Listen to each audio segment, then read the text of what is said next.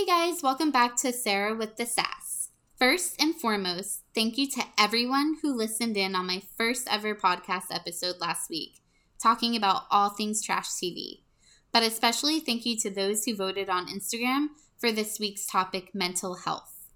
Before we jump into this week's episode, full disclaimer and note that I am not a licensed doctor, psychologist, therapist, or anything related to being a medical professional.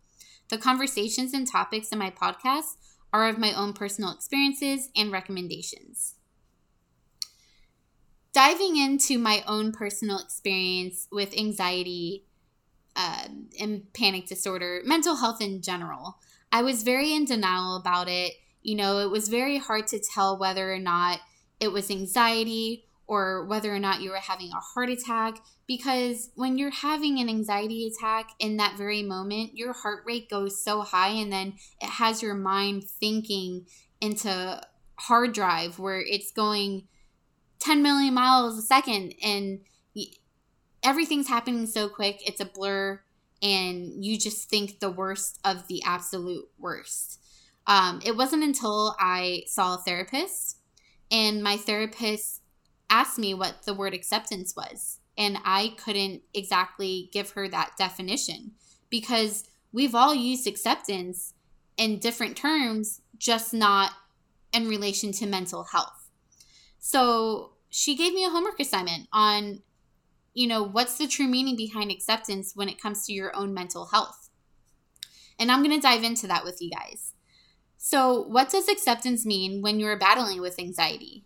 It means recognizing that in this present moment, we are experiencing a feeling of anxiety. As uncomfortable as it might be, we aren't going to try to push it away, and we aren't going to avoid it. I'll tell you what we are going to do. We are going to fight against it because we've fought worse and know that we are the only ones that can control our mind. How are we going to fight against anxiety and fear? I'm going to walk you through coping strategies on what works best for me, and maybe it can work for you too. How to get through anxiety and fear. Step one would be breathe through panic. Take a time out and just breathe. Highly recommend box breathing, as it is a great technique. For those of you that do not know what box breathing is, it is a deep breathing technique that can help you slow down your breathing. It works by distracting your mind as you count to four, calming your nervous system, and decreasing stress in your body. If you aren't certain on how to practice controlled box breathing, I'd recommend trying out a meditation class.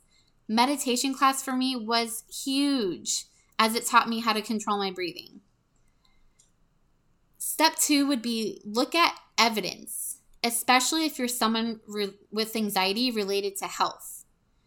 Look at recent labs, doctor visit summaries, E K Gs that you may have had, x-rays that you may have had, literally anything health related.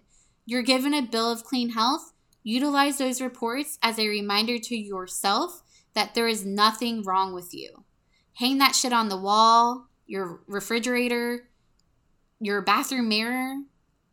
I don't care where you hang it, but hang it where you can see it in full sight.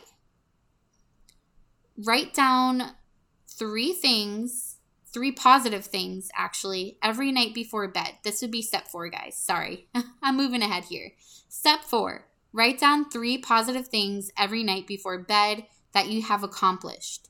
Read those three things back to yourself. It'll remind you of how amazing you are and how you kicked ass today. Step five would be if you're having trouble sleeping at night, have a favorite song and sing it to yourself in your mind over and over again until you fall asleep. I've used step five so many times to where it's helped a lot, and I can truly say that.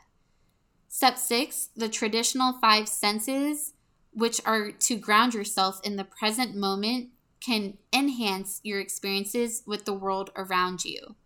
Now I'm going to tell you what those five senses are. Sound, smell, sight, taste, and touch. Appreciating the five senses can help you slow down and live for the moment, forgetting that you're even having anxiety. I hope by sharing my personal experience with mental health helps others, and know that you are not alone. Mental health tends to be neglected and often swept under the rug. It's important that we spread awareness for mental health. That's all that I have for you guys today, but tune in next time as we talk about dating. What are the challenges of dating in your thirties? Red flags, and then some. Keep it sassy. X O Sarah.